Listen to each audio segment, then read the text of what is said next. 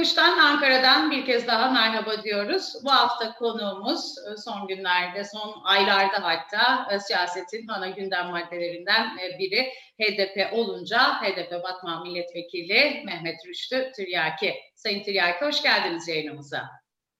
Hoş bulduk, iyi yayınlar. İyi konuşmuyoruz HDP'yi. Olumsuz birçok gündem başlığıyla konuşuyoruz iktidarın ana gündemi e, ki bu hafta yine kapatılmanız yönünde çağrılar vardı. E, bu Gara operasyonu üzerinden yine tartışmalar yürüdü. Hedef gösterildiniz, suçlandınız. Bunları konuşmak istiyoruz sizinle. Bir Gara operasyonundan başlasak. Şimdi yine bunun sorumlusu yani terörle aramıza mesafe koymamakta. Mecliste bu cümle çok kullanılıyor. Suçlanıyorsunuz. Ee, ve Gara operasyonu e, üzerinden de yine hedef gösterildiniz. Bu siyaset iklimini nasıl yorumluyorsunuz, değerlendiriyorsunuz? Ee, sıklıkla da karşılaştığınız bir durum. Bir de gazete duvara yorumlamanızı rica etsek. Ee, önce şunu söyleyeyim, başarısız bir operasyon olduğu çok açık ama tekrar etmekte yarar var. Yani insan yaşamından söz ederken gerçekten sözleri biraz daha dikkatli kullanmak gerekir. Ee, yani hani özenle seçmeye çalışıyorum ama bulabildiğim başka bir kavram yok. Başarısız bir operasyon. Çok sayıda insan yaşamını yitirdi. Ee, kurtarmaya gidiyoruz dedikleri insan sayısından daha fazla insan yaşamını yitirdi. Dolayısıyla bu açıdan bakılınca elbette başarısız. Ama asıl sorun şu, gerçekten asıl amaç e, o insanların e, o insanları kurtarmak olsaydı eğer bunun başkaca yolları vardı. Ee, İnsan Hakları Derneği'nin yayınladığı verilere göre 1990'dan 2012-2014 yılına kadar sanırım 335 kişi e, örgüt tarafından e, alıkonulmuş ve bunlar e, gazeteciler aracılığıyla, siyasetçiler aracılığıyla veya insan hakları kuruluşları aracılığıyla e, bir biçimde ailelerine e, kavuşmuşlar, ailelerine kavuşmaları sağlanmış. Hatta bu aracı olanlardan bir tanesi Adalet ve Kalkınma Partisi'nin köklerini oluşturan partilerden Refah Partisi milletvekili Fethullah Erbaş. Dolayısıyla ben başarısız olduğunu düşünüyorum. Başka yöntemler vardı.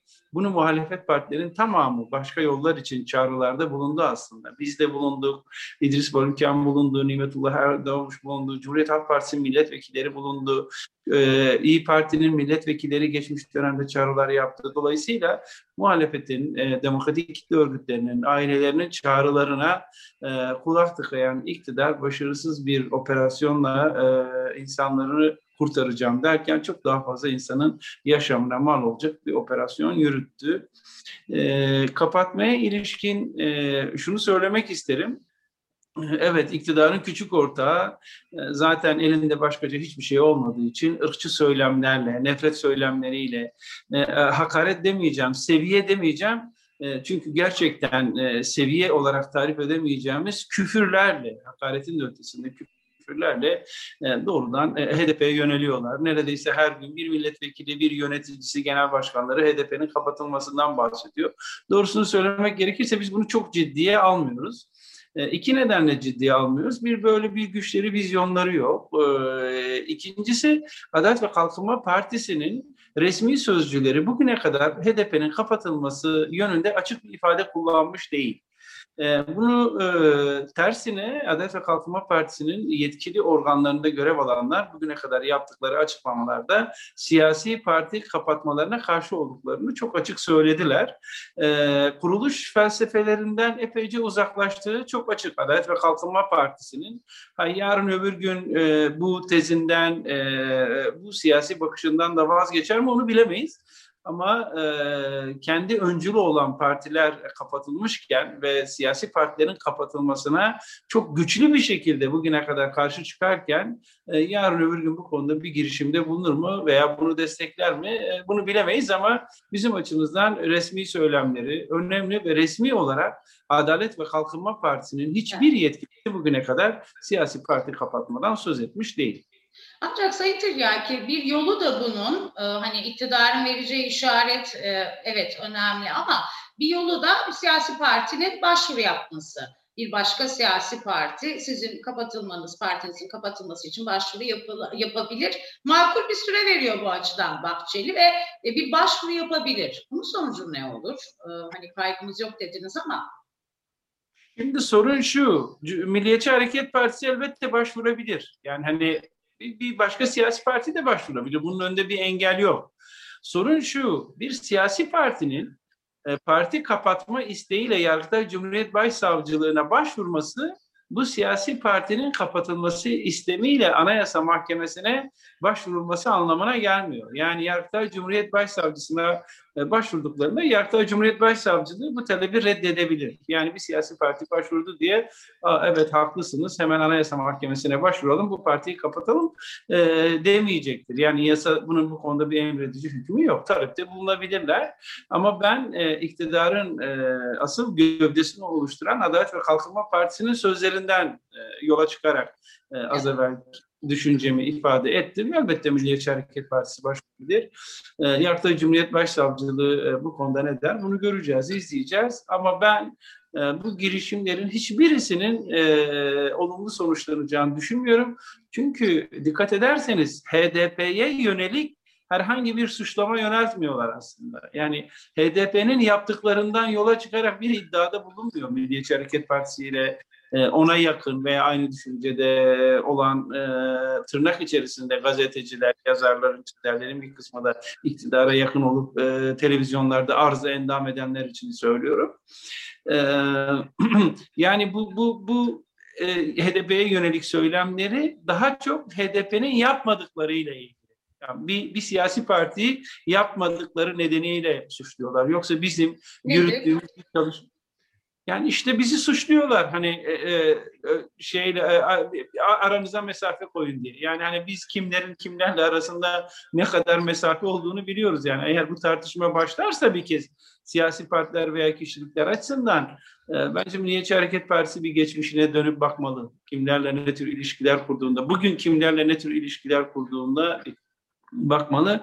Ayrıca Adalet ve Kalkınma Partisi hükümeti açısından da şunu söyleyeyim. Öyle ilişkiler, e, yasa dışı örgütlerle ilişkiler e, falan hani bu bu, bu ilişkileri e, e, sorgulamaya başladığınız andan itibaren hangi siyasi partinin bundan ne kadar zarar göreceğini hiç kimse kestiremez.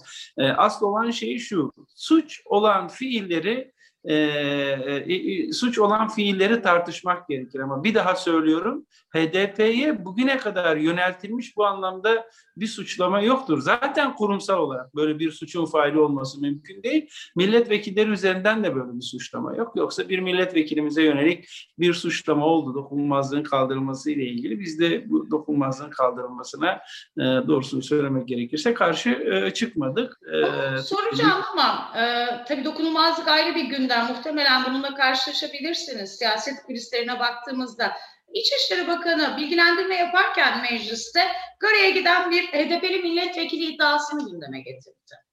Böyle bir şey söz konusu olabilir mi? Yani şimdi bütün yaşamları tehdit üzerine kurulu olan siyasetçiler var. Yani ve bunlardan bir tanesi e, İçişleri Bakanı Süleyman Soylu. İnsan Hakları Derneği'ni de e, üstü örtülü bir şekilde cümleyi tam olarak anımsamıyorum ama neredeyse ölümle tehdit eden ifadeler kullandı. Yani Türk Tabipler Birliği'ne yönelik ifadeleri de geçmişte böyleydi. E, barolara yönelik ifadeleri de böyleydi. Partimize yönelik, partimizin yöneticilerine, milletvekillerine yönelik ifadeleri de doğrudan böyle. Bir milletvekili e, e, Gare'ye gitmiş veya bir başka yere gitmiş. Nerede bir soruşturma? Hani var mı böyle bir soruşturma? Ve bir soruşturma varsa bu konuda bir fezlekeye döndürülüp e, Türkiye Büyük Millet Meclisi'ne sunulması gerekmez mi? Yani hani bu sadece insanların kafasında soru işaretleri yaratmak için ortaya atılmış sözlerden e, sözlerden ibaret. E, doğrusunu söylemek gerekirse söylüyorum. Bir kez daha söylüyorum. Sadece tehdit dili kullanan e, İçişleri Bakanı partimize yönelik saldırgan dilin kitlelere yayılması amacıyla ortaya attığı e, bir söz. Yıllar önce, dört yıl önce, beş yıl önce Sayın Pervin Buldan'la Adalet Kalkınma Partisi milletvekili arasındaki diyaloğun doğrulanmamış taraflar açısından e, doğrulanmamış sözleri çıkıp Türkiye Büyük Millet Meclisi'nden e, söylemesi de aynı şeydi. E, eş Genel Başkanımız kesinlikle böyle bir ifade kullanmadığını söyledi. Ama bu olay gerçekmiş gibi çıkıp Türkiye Büyük Millet Meclisi kürsüsünden söylüyor. Sorun şu, bir operasyon yaptınız, başarısız oldunuz, bunun hesabını vermek zorundasınız iktidar olarak. Ama bunun hesabını vermek yerine bunu ailelere, bu, bu, bu başarısızlığı ailelere anlatmak yerine o aileleri e, kongrelerinizde e, telefonlarla bağlayarak siyasi malzeme yapıyorsunuz ve yine bu başarısızlığınızı örtmek için muhalefete ve özellikle partimize saldırıyorsunuz. Yani durum bu. Yoksa öbürleri tamamen ayrıntıdan ibaret. Ama bence bu konuda da başarılı olamadılar. Böyle bir amaçla aslında önceki gün Türkiye Büyük Millet Meclisi'ne geldiler. Muhalefetin kapısını da bu biçimde çaldılar. Genel kurulda da bu biçimde söz söylediler ama emin olun toplumun çok çok büyük bir kesimi bu konuda başarısız olduklarını ve bunun suçunu muhalefete atmaya çalıştıklarını görüyor. Ben e, büyük bir baş bu anlamda da büyük bir başarısızlık olduğunu söyleyebilirim. Muhalefete dönük e, özellikle HDP üzerinden tabii iktidarın sert e, söylemleri var. Bütün muhalefete dönük de yani kulislerde şöyle konuşuluyor. Millet İttifakı'nı parçalamak, hedef e, iktidar cephesinin planları işte açısından. E, diğer tarafta HDP'yi de siyaset dışında bırakmak. Siz de dediniz kapatma beklemiyoruz. E, bu hani fayda da sağlamıyor iktidarın hesaplarına göre. Ama dokunulmazlıkların kaldırılması formülü masada. Bildiğimiz kadarıyla e, fezlekesi olmayan milletvekiliniz yok. Toplamda 56 milletvekili hakkında e, bildiğim kadarıyla 914 fezleke var şu an mecliste. Bunlar işleme alınabilir mi? Öne çekilip görüşülüp bir dokunulmazlığın kaldırılması gibi bir süreç daha önce yaşandı. Belki anayasa değişikliğiyle değil ama mecliste böyle bir süreç işletilebilir mi? Bunun işaretlerini biz alıyoruz. Siz nasıl değerlendiriyorsunuz? Kuşkusuz bunların hepsi mümkün. Yani önce şunu söyleyeyim. Yani bizim milletvekillerimizin gerçekten dokunulmazlığı var mı? Ben bundan emin değilim. Yani eğer milletvekillerimizin dokunulmazlığı olsaydı iki tane milletvekilimizin milletvekilliği düşürülüp cezaevine gönderilmezlerdi. Sevgili Leyla Güven ve sevgili Musa Farisoğulları milletvekilleri, milletvekillikleri düşürüldü ve şu anda her ikisi de e, cezaevinde. E, bir, bir, birincisi bu. İkincisi gerçekten dokunulmazlığımız olsa hani bırakın dokunulmazlığı e, söz kurma konusunda bile bir dokunulmazlığımız olduğu konusunda emin değilim. Yani e, mesela yani böyle yasaları, anayasayı falan arka arkaya sıralamak istemem ama halkla buluşmamızı bile bu iktidar engelliyor. Yani herhangi bir yerde e, bir e, mahalle çalışması, bir kitle çalışması, bir esnaf ziyareti veya herhangi bir konuda iktidarın bir politikasını eleştirmek amacıyla bir basın açıklaması yapmak, bir protesto etkinliği yapmamıza bile binlerce, on binlerce güvenlik görevlisi gönderilerek engelleniyor. Biz geçen yıl Haziran ayında bir yürüyüş yaptık. E, emin olun e, karşımıza Hakkari'den Ankara'ya, Edirne'den Ankara'ya yaptığımız yürüyüşte on binlerce güvenlik görevlisi çıkarıldı. On binlerce, abartısız söylüyorum. Binlerce zırhlı araçlarla yollarımız, etrafımız kapatıldı. Halkla buluşmamızın engellenmesi için her yol denendi. Daha bugün, bugünlerde, bu hafta Van'da, e, Diyarbakır'da, e, İstanbul'da yapmak istediğimiz açıklamalara, protesto açıklamalarına büyük önlemlerle e, engelleme girişimleri oldu. Bakın bırakın böyle kitlesel bir basın açıklaması yapmayı milletvekili olarak ben basına sadece bu durumu protesto etmek için basının karşısına çıktığımda basınla arama polisler kalkanlarla e, engellemeye çalıştılar. Dolayısıyla ifa düşüncelerimizi milletvekili olarak özgürce ifade edemediğimiz bir ortamda gerçekten dokunulmazlığımızın olduğunu düşünüyorlarsa e, yanılıyorlar. Yani emin olun güvenlik görevlilerinin veya kamu görevlilerinin bize bakışı böyle dokunmazlığı olan milletvekilleri gibi değil. Milletvekillerimize hakaretler ediyorlar, fırsat bulduklarında milletvekillerimize tartaklamaya çalışıyorlar. Bunların hepsini yaşıyoruz, görüyoruz. Şimdi e, diğer kısma gelince Türkiye Büyük Millet Meclisi'nde dokunulmazlığın kaldırılması için tek tek her bir milletvekiliyle ilgili girişimde bulunabilirler mi? Elbette girişimde bulunabilirler. Yani bu da mümkün. Ama şunu hatırlatmakta yarar var. Bakın bir kez daha söylüyorum. Milletvekillerimize yönelik suçlamaların tamamı. Çünkü bu 960 tane civarında yani bine yakın e, fezleke var 56 milletvekilimiz hakkında. Yani bine yakın fezlekenin büyük bir bölümü en azından diyeyim tamam olmasa da büyük bir bölümü HDP'li milletvekilleri hakkında ve emin olun bu fezlekelerin büyük bir bölümü milletvekillerimizin yaptığı konuşmalardan ibaret. Yani ya bir televizyon kanalında ya bir gazete röportajında veya kitlenin karşısında yaptıkları konuşmalardan ibaret. Aslında bunu bütün dünya biliyor. En son Avrupa İnsan Hakları Mahkemesi Büyük Daire kararında da Selahattin Demirtaş kararında da aynı şeyin özellikle altı çizilmişti. Siz milletvekillerini sadece konuşmaları nedeniyle yargılıyorsunuz. Siz milletvekillerini sadece konuşmaları nedeniyle tutukluyorsunuz demişti ve bunun e, ifade özgürlüğünün ciddi anlamda ihlali olarak görmüştü. Anlaşılan o ki e, hükümet e, eğer bu konuda bir girişimde bulunacaksa Avrupa İnsan Hakları Mahkemesi kararını sadece Selahattin Demirtaş açısından değil, gelecek açısından da e, uygulamamak, e, bu kararın gereğini yerine getirmemek niyetinde. Umarım böyle bir girişimde bulunmazlar e, siyasetçilerin e, dokunulmazlıkların kaldırılmasını olağan hale getirecek. Her dönem için olağan hale getirecek böyle bir uygulama içerisine girmezler. Çünkü siyaset 3 yılla, 5 yılla, 10 yılla, 20 yılla değerlendirilecek bir kurum değil. Yani emin olun Adalet ve Kalkınma Partisi'nin hükümetten düşeceği günler gelecek ve ondan sonra da onlar yasama dokunulmazlığına, sorumsuzluğuna ihtiyaç duyacaklar. Gerçekten bu halk için, bu ülke için siyaset iddiaları varsa bunu bir kez daha düşünmelerini öneririm. Tabii biz bu tartışmaları bir yandan da reform söyleminin arttığı bir süreçte yapıyoruz. Ekonomide, hukukta, e, demokraside e, daha ileri seviyelerden bahsediliyor. Bunun için reformlardan. Bu reform söylemi e, evet gündeme geldi ama tabii üç ayı da geçti. Ortada paket yok. Sizce bir reform yapılabilir mi? Bekliyor musunuz? Bu konuda beklentiniz var mı? Yani önce şunu söyleyeyim, e, anayasayla güvence altına alınmış temel hak ve özgürlüklerini, yurt, temel hak ve özgürlükleri yurttaşlar kullanamazken yeni bir reform söyleminin çok inandırıcı olduğunu düşünmüyorum. Ee, Sayın Adalet Bakanı e, Türkiye Büyük Millet Meclisi'ne de gelmişti bu ziyaretler kapsamında. İnsan Hakları İnceleme Komisyonu ile Adalet Komisyonu da e, ziyaret etmişti. Ben o zaman da e, bunu kendisine e, yüz yüze de söyledim. E, gerçi biraz ağırına gitmiş olmalı. Ben gece yarısı saat 2'de, 3'te, 4'te kapıları kırarak e, insanların evine basıyorsunuz. 80 yaşında, 90 yaşındaki ihtiyarları gözaltına alıyorsunuz. Ev kadınlarını gözaltına alıyorsunuz. Sorumsuz sualsiz. Bunu FETÖ'cüler bile yapmadı dediğimde, Fethullahçılar bile yapmadı dediğimde bunu kabul etmemişti ama gerçeklik bu. Yani yaşadığımız gerçeklik bu. Gerçekten 15 saniye beklemeden kapılar kırılıyor ve gittikleri evde kimin olduğuna bakmaksızın insanlar yere yatırılıyor. E, yasanın açık hükmüne rağmen hani güneşin doğması e, beklenmeden her kim olursa olsun günün her saatinde evi basılıyor. İnsanlar gözaltına alınıyor, tutuklanıyor, cezaevine gönderiliyor. Böyle bir dönemden geçiyoruz.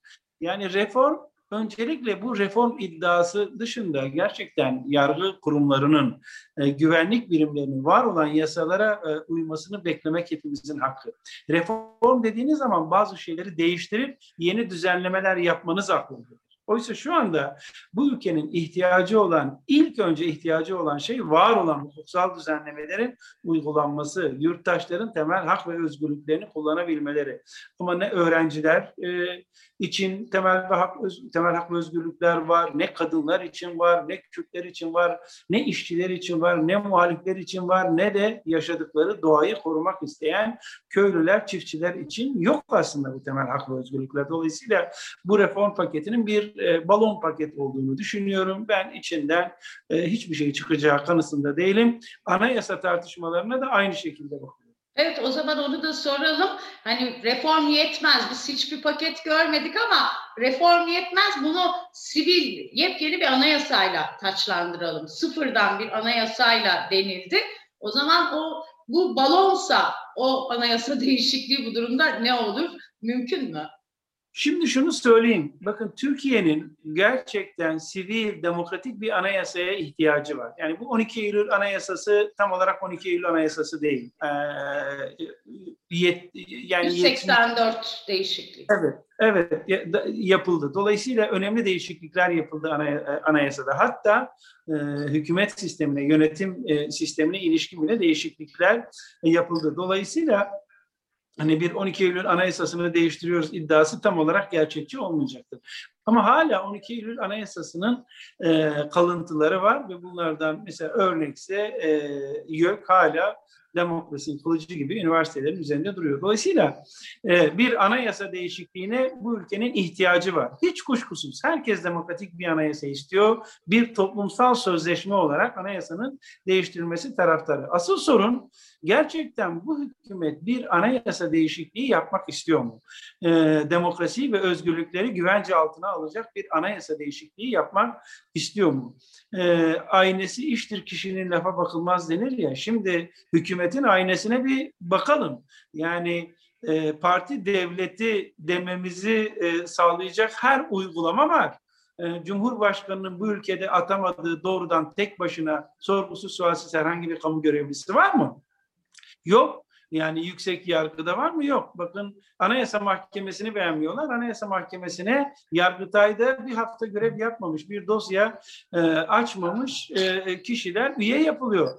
E, Adalet ve Kalkınma Partisi'nin Yüksek Seçim Kurulu temsilcisi, partinin üyesi bugün Anayasa Mahkemesi e, üyesi. Kamu kurum kuruluşlarının yöneticilerinin tamamı AKP'li geçmişe sahip insanlar. Bakın saygınlıklarını na gölge düşürmesi açısından söylemiyorum ama e, hükümet de e, e, takip etmek, izlemek için kurulmuş olan e, omdusmanlık e, kurumunun başındaki e, baş denetçi ve e, diğer denetçilerin neredeyse tamamı geçmişte Adalet ve Kalkınma Partisi milletvekili olmuş veya milletvekili adayı olmuş e, kimseler. Üniversitelerin rektörlerine bakın 20'ye yakın rektör Adalet ve Kalkınma Partisi'nde milletvekili yapmış veya milletvekili adayı olmuş kişiler. Yani Türkiye'nin bütün kurumlarını, yargıyı Adalet ve Kalkınma, doğrudan Adalet ve Kalkınma Partiler yönetiyor. Üniversiteleri Adalet ve Kalkınma Partililer yönetiyor. Diğer kamu kurum kuruluşlarından bahsetmiyorum. Bakın e, milletvekili ya. olmayan siyasi parti dışındaki kişiler yönetecek bakanlıklar dediler. Var mı adalet, bakanlıkların içerisinde Adalet ve Kalkınma Partisi'nden bağımsız olan hiç kimse? Yok. Yani bunların hiçbirisi inandırıcı değil. Niye söylüyorum bunu? E, buna bakınca e, bu Adalet ve Kalkınma Partisi'nin e, veya Cumhur İttifakı'nın bu ülkeye demokrasi getirecek, bu ülkeye özgürlük getirecek bir anayasa yapma olasılığı yoktur. Eğer gerçekten bu konuda samimiyseler eş genel başkanlarımızın da söylediği gibi bir yol temizliği yapabilirler. Önce insanların özgürce konuşabildikleri, bir tweet attıkları için cezaevine girmedikleri bir ortam yaratmak gerekir ki anayasa tartışması yürütülebilsin. Ama Türkiye'de bu koşullarda özgür tartışmanın olmadığı bir ortamda yeni anayasa tartışması yapılamaz, yeni bir anayasa yapılamaz. Bu olsa olsa parti devletini e, diktatörlüğe evirecek bir düzenleme çıkar. Başka da bir şey çıkmaz. En önemlisi belki şu, son cümle olarak şunu söyleyeyim. Ee, kaldı ki bunu yapacak güçleri yok. Yani Türkiye Büyük Millet Meclisi'nden 600 kişi de geç, e, kabul etse biz referanduma gideceğiz. Sen önce 400 milletvekilinin desteğini alman gerekir. 367 milletvekilinin desteğini alman gerekir. Var mı arkanda 367 milletvekili? Var mı arkanda 400 milletvekili? Sadece Hamas'ı bir nutuktan öteye değil bu anayasa tartışması da tıpkı reform tartışması gibi. Şimdi muhalefetin genel yaklaşımı böyle. Anayasa konusunda hepsi mesafe koydu. Önce mevcut anayasayı uygulayın diyorlar sizin gibi. Ee, şimdi muhalefet kendi ama içerisinde bir e, çalışma yürütüyor. Parlamenter sistem istiyor. Siz de öyle. Ee, ki temaslar, görüşmeler var. Onlar da bir hazırlık yapıyor. Ee, bu anlamda e, sizin de muhalefete ziyaretleriniz oldu. Demokrasi ittifakı diyorsunuz. E, bu ziyaretleri sormak istiyorum e, ki e, hani muhalefet içerisinde yan yana gelen partiler siz her zaman ayrılıyorsunuz HDP olarak. Bir demokrasi ittifakına gidilebilir mi? Bu mümkün mü sizce? Bence mümkün. E, kamuoyunun talebi bu yönde. Bakın ben size şunu söyleyeyim. e, muhalefetin e, her geçen gün biri birine daha fazla yaklaştığını düşünüyorum.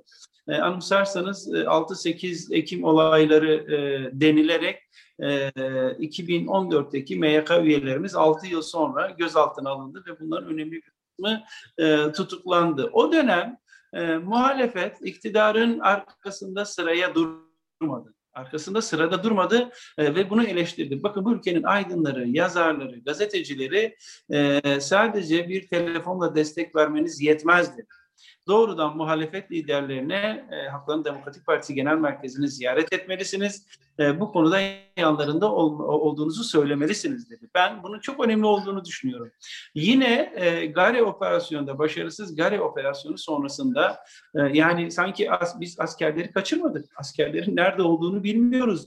E, yani bu operasyonla ilgili bilgi sahibi değiliz. Bu operasyonu yapan biz değiliz. Yani bu askerlerin ölümüyle doğrudan veya dolaylı olarak hiçbir e, e, illiyet bağı kurulamayacakken bütün günahı bizim sırtımıza atmaya çalıştıklarında ki zaten kamuoyu e, bunu e, kabul etmemişti. Bunun karşısındaydı. Ama muhalefet de bunu kabul etmedi. Dimdik önceki gün bence e, AKP MHP'nin karşısında durdu. Sorumlu sizsiniz. Bunun sorumluluğunu e, muhalefete Hakların Demokratik Partisi'ne atamazsınız dedi. Ben bunların çok önemli olduğunu düşünüyorum. Bütün bunlara bakınca ayrıca son dönemdeki e, muhalefet partilerinin yeni kurulan e, partiler için de söylüyorum. E, Millet İttifakı'nın içerisindeki partiler için de söylüyorum. Yine partimiz için de söylüyorum. Ben aralarında gayet e, saygın e, bir ilişki olduğunu, bir diyalog yolunun açık olduğunu düşünüyorum. Bu bana gelecek açısından, bir demokrasi ittifakı açısından e, bir e, ışık e, anlamına geliyor. Kaldı ki e, 31 Mart seçimlerinde eylemli olarak, yani yerel seçimlerde eylemli olarak e, muhalefetin ve muhalefeti dışarıdan destekleyenlerin e, ve bizim partimizin e, desteğiyle nasıl bir sonuç ortaya çıkabileceğini hep beraber gördük. Bence e, toplumu ittifaka, siyasi partileri ittifaka yönelten e, bu iktidar bundan büyük bir pişmanlık duyuyor olmalı. Çünkü muhalefet bloku e, ve gelecekteki demokrasi bloku her geçen gün büyüyor ve alternatif e, olma yolunda ilerliyor diyebilirim. Evet süremiz doldu. Çok teşekkür ediyorum. HDP Batman Milletvekili e, Rüştü, Mehmet Rüştü Tiryaki. E, kolaylıklar diliyoruz çalışmalarınızda. Ben teşekkür ediyorum. İyi yayınlar diliyorum. Aracılığınızla bütün izleyicilere sevgi ve saygılarımı sunuyorum. Teşekkürler. Siyasete Bakış'tan Ankara'dan seslendik. Gelecek hafta tekrar buluşmak üzere. Bugünlük hoşçakalın.